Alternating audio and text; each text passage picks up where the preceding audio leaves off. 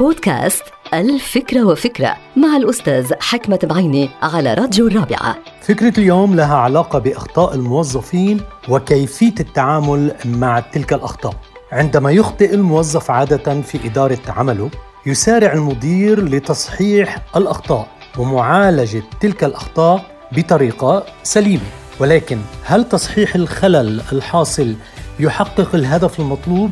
أنا لا أعتقد ذلك. مع العلم أنه تصحيح الأخطاء في بعض الأحيان ضروري ومع ذلك فإنه إصلاح الأخطاء ما بيحل المشكلة ولا بيساعد الموظفين على تعلم كيفية عدم تكرارها وأنا أعتقد أنه على أي مدير اتباع النهج الذي يقوم به أي مدرب يعني أي كوتش والإرشادات التي يقدمها ذلك المدرب في تقويم وتصحيح الأخطاء. حيث يبحث عن أصل المشكلة ويحاول طبعا استخلاص الدروس والعبر منها. وبمجرد أنه يكتشف المدير أسباب ارتكاب هذا الخطأ يمكن للمدير البدء في إجراء التعديلات اللازمة لمنع تكرار تلك الأخطاء. بمعنى آخر على المدير أن لا يكون دائما مصححا أو مدققا للأخطاء بل عليه أن يكون دائما مدربا ومرشدا حتى لا تتكرر تلك الأخطاء.